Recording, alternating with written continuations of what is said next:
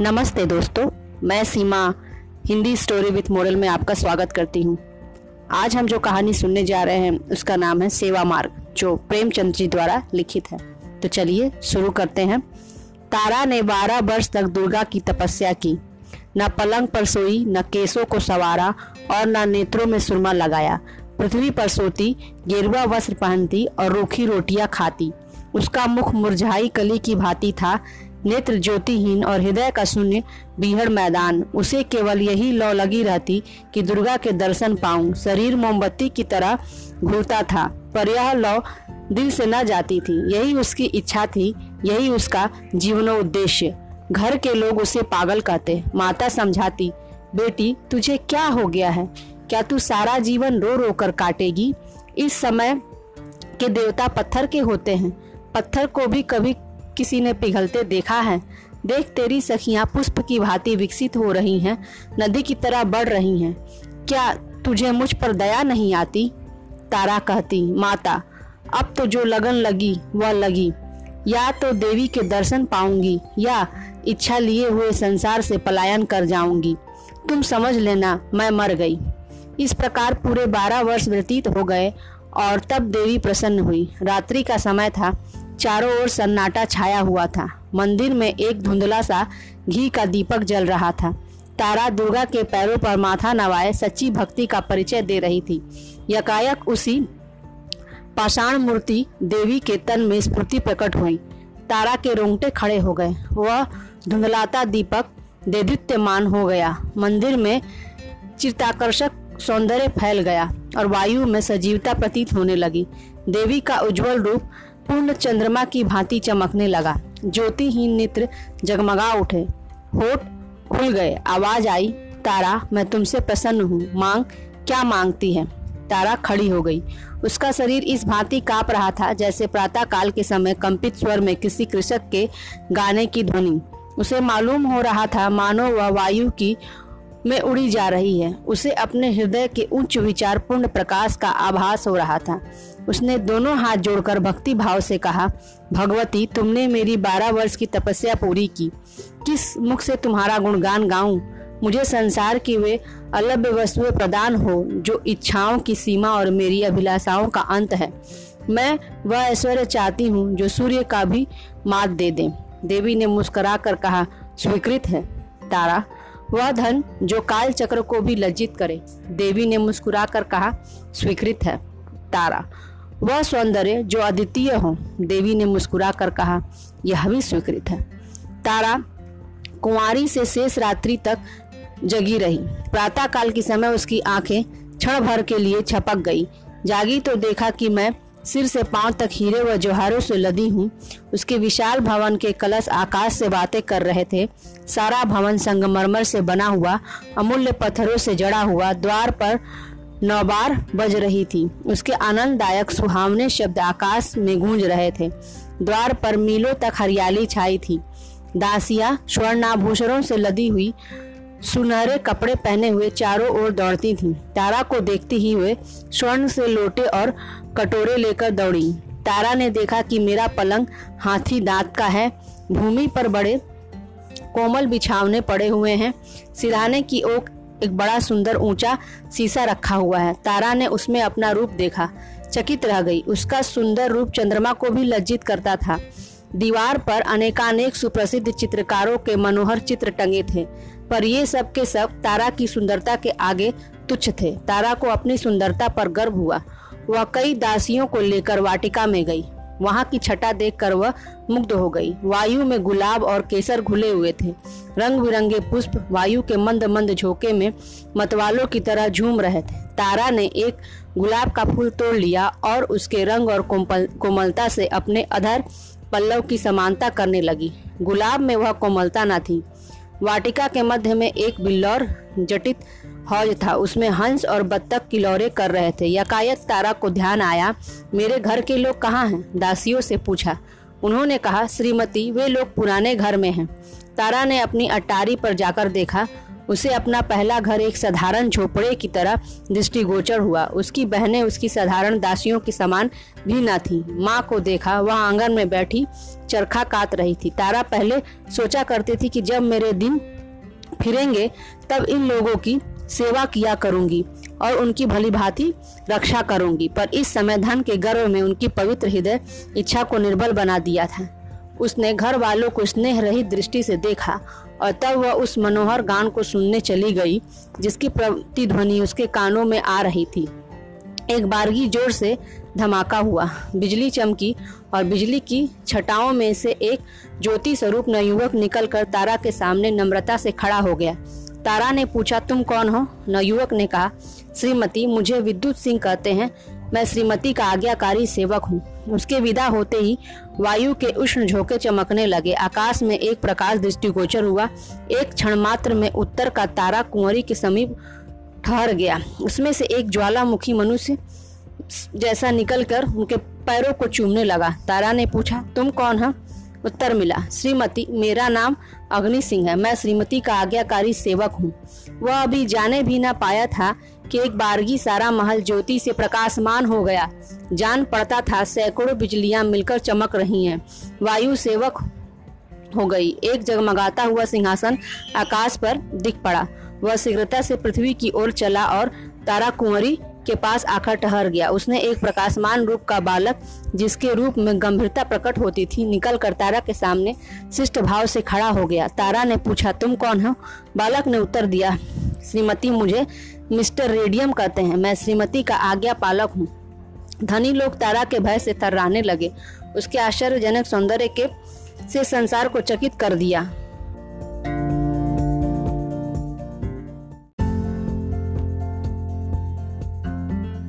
बड़े बड़े महीपति उसकी चौखट पर माथा रगड़ने लगे, जिसकी ओर उसकी कृपा दृष्टि हो जाती, वह अपना अहोभाग्य समझता, सदैव के लिए उसका बेदम का गुलाम बन जाता। एक दिन तारा अपनी आनंद वाटिका में टहल रही थी, अचानक किसी के गाने का मनोहर शब्द सुनाई दिया। तारा विक्षिप्त हो गई। उसके दरबार में संसार के अच्छे अच्छे गवैये मौजूद थे, पर वह चिरता कर सकता नहीं थी, जो इस सुर में थी। कभी अवगत हुई ही नहीं थी ऐसी आकर्षण शक्ति। तारा ने गायक को बुलावा भेजा। एक क्षण के अंतर्गत वाटिका में एक साधु आया। सिर पर जटाए, शरीर में भस्म रमाए। उसके साथ एक टूटा हुआ बीना था। उसी से वह प्रभावशाली स्वर निकलता जो हृदय के अनुरक्त स्वरों से कहीं प्रिय था। साधु आकर हौजे के किनारे बैठ गया। उसने तारा के सामने शिष्ट भाव नहीं दिखाया। आश्चर्य से इधर उधर दृष्टि नहीं डाली। उस रमणीय स्थान पर वह अपना सुर अलापने लगा। तारा का चित्त विचलित हो उठा। दिल में अपार अनुराग का संचार हुआ। मद्दम होकर टहलने लगी। साधु के सुमनोहर मधुर अलाप से पक्षी मग्न हो गए। पानी में लहरें उठने लगी। झूमने लगे। तारा ने उस चित्ताकर्षण सुरों को एक चित्र खींचते हुए देखा। धीरे धीरे चित्र प्रकट होने लगा। उसमें स्फूर्ति आई और तब वह खड़ी होकर नृत्य करने लगी। तारा चौंक पड़ी। उसने देखा कि यह मेरा ही चित्र है। नहीं, मैं ही हूँ। मैं ही बीन की तान पर नृत्य कर रही हूँ। उसे आश्चर्य हुआ कि मैं संसार की अलभ्य वस्तुओं की रानी हूँ, अथवा एक स्वर चित्र वह सिर धुलने लगी और मतवाली होकर साधु के पैरों में जा लगी। उसकी दृष्टि में एक आश्चर्यजनक परिवर्तन हो गया। सामने के फले फूले वृक्ष और तरंगे, मरता हुआ हौज और मनोहर कुंज सब लोप हो गए। केवल वही साधु बैठा बीन बजा रहा था और वह स्वयं उसकी तालों पर थिरक रही थी। वह साधु अब प्रकाशमय तारा और अलौकिक सौंदर्य की मूर्ति बन गया था। जब मधुर आलाप बंद हुआ, तब तारा होश में आई। उसका चित हाथ से जा चुका था। वह उस विलक्षण साधु के हाथों बिक चुकी थी। तारा बोली, स्वामी जी, यह महल यह धन, यह सुख और सौंदर्य सब आपके चरण कमल पर निछावर हैं। इस अंधेरे महल को अपने कोमल चरणों से प्रकाशमान कीजिए।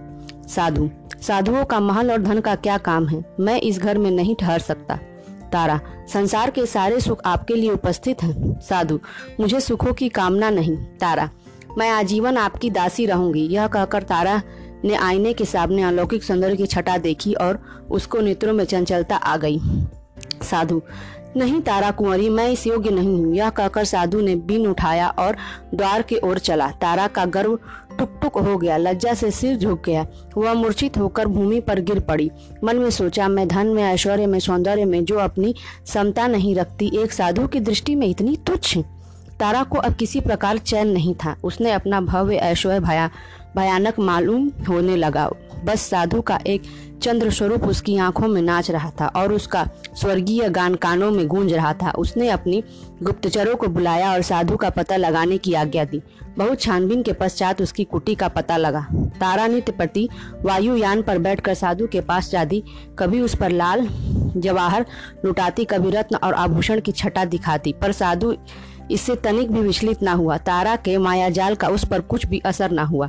तब तारा कुंवरी फिर दुर्गा के मंदिर में गई और देवी के चरणों पर सिर रखकर बोली, माता, तुमने मुझे संसार के सारे दुर्लभ पदार्थ दिए। मैंने समझा था कि ऐश्वर्य में संसार के दास को बना लेने की शक्ति है, पर मुझे अब ज्ञात हुआ कि प्रेम पर ऐश्वर्य, सौंदर्य और वैभव का कुछ भी अधिकार नहीं। अब एक बार मुझ पर फिर वही कृपा दृष्टि हो कुछ ऐसा कीजिए कि जिस निष्ठुर के प्रेम में मैं मरी जा रही हूँ, उसे भी मुझे देखे बिना चैन न आवे। उसकी आँखों में मैं नींद हराम हो जाए, वह भी मेरे प्रेम मद में चूर हो जाए। देवी के होठ खुले, वह मुस्कुराई। उसने अधर पल्लव विकसित हुए, बोली, सुनाई दी तारा, मैं संसार में सारे पदार्थ प्रदान कर सकती हूँ, पर स्वर्ग सुख मेरी शक्ति के बाहर है। प्रेम स्वर्ग सुख का मूल है, तारा। माता, संसार के सारे ऐश्वर्य मुझे जंगल जान पड़ते हैं। बताइए मैं अपने प्रीतम को कैसे पाऊँगी? देवी, उसका एक ही मार्ग है, पर है वह बहुत कठिन। भला तुम उस पर चल सकोगी? तारा, वह कितना ही कठिन हो, मैं उस मार्ग का अवलंबन अवश्य करूँगी। देवी अच्छा तो तुम, वह सेवा मार्ग है। सेवा करो, प्रेम सेवा से ही मिल सकता है। तारा ने अपने बहुमूल्य आभूषणों और रंगीन वस्त्रों को उतार दिया, दासियों को विदा हुई। राजभवन को त्याग दिया। अकेले नंगे पैर साधु की कुटी में चली गई और सेवा मार्ग का अवलंबन किया। बहुत कुछ रात रहे ही उठती। कुटी में झाड़ू देती, साधु के लिए गंगा से जल लाती, पुष्पों तोड़ लाती। साधु नींद में होते तो वह उन्हें पंखा झलती।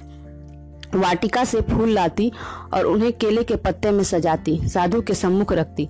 साधु नदी में स्नान करने जाया करते थे, तारा रास्ते से कंगड़ चुनती उनसे कुटी के चारों ओर पुष्प लगाए, गंगा से पानी लाकर सींचती, उन्हें हरा भरा देख कर प्रसन्न होती।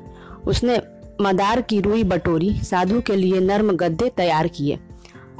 अब और कोई कामना नहीं थी। सेवा स्वयं अपना पुरस्कार और फल थी। तारा को कई कई दिन उपवास करना पड़ता था। हाथों में गड्ढे पड़ गए। पैर कांटों से छलनी हो गए। धूप में कोमल गात मुरझा गया, पर उसके हृदय में अब स्वार्थ और गर्व का शासन न था।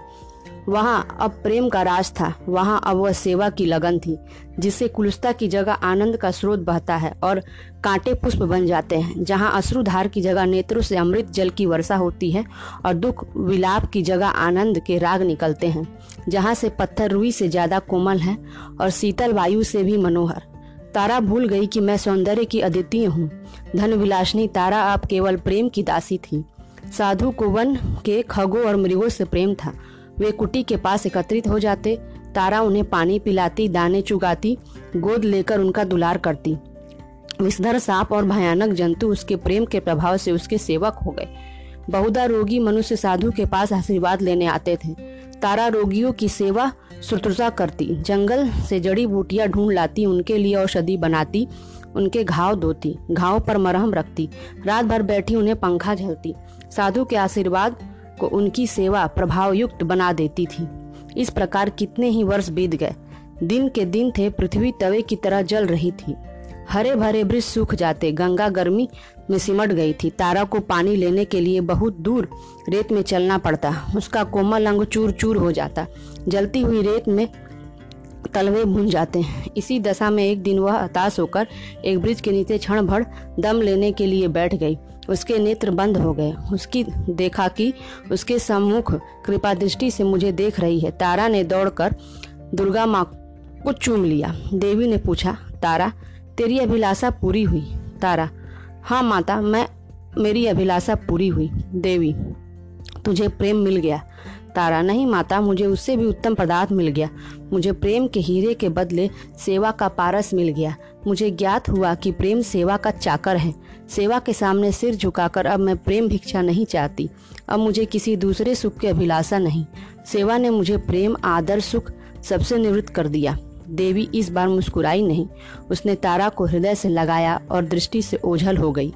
संध्या का समय था। आकाश में तारे ऐसे चमकते थे जैसे कमल पर पानी की बूंदें। वायु में चिड़ताकर्षण शीतलता आ गई थी। तारा एक ब्रिज के नीचे खड़ी चिड़ियों को दाना चुगाती थी कि यकायक साधु ने आकर उसके चरणों पर सिर झुकाया और बोला, तारा, तुमने मुझे जीत लिया। तुम्हारा ऐश्वर्य, धन और सौंदर्य, जो कुछ हो सका था, वह तुम्हारी सेवा के सेवा ने कर दिखाया। तुमने मुझे अपने प्रेम के आसक्त कर लिया। अब मैं तुम्हारा दास हूँ। बोलो, तुम मुझसे क्या चाहती हो? तुम्हारे संकेत पर अब मैं अपना योग और वैराग्य सब कुछ न्यौछावर कर देने के लिए प्रस्तुत हूँ। तारा, स्वामी जी, मुझे अब कोई इच्छा नहीं। मैं केवल सेवा की आज्ञा चाहती हूँ। साधु, मैं दिखा दूँगा कि योग साध कर भी मनुष्य का हृदय निर्जीव नहीं होता। मैं भवरे से सर्दिश तुम्हारे सौंदर्य पर मंडराऊँगा। पपीहे की तरह तुम्हारे प्रेम की रट लगाऊँगा। हम दोनों प्रेम की नौका पर ऐश्वर्य और वैभव नदी की सैर करेंगे।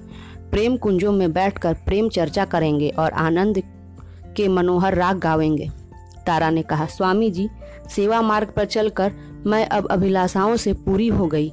अब हृदय में कोई और इच्छा शेष न रही। साधु ने इन शब्दों को सुना, तारा के चरणों पर माथा नवाया और गंगा की ओर चल दिए। इसी के साथ ये कहानी समाप्त होती है।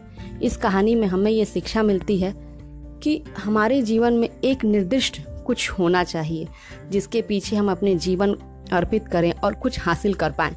जैसे कि यहाँ तारा ने का पहले एक निर्दिष्ट आदर्श था माँ दुर्गा से मिलना, उसके बाद वैभव, उसके बाद प्रेम और अंत में उसने सेवा का पारस मनी पा लिया।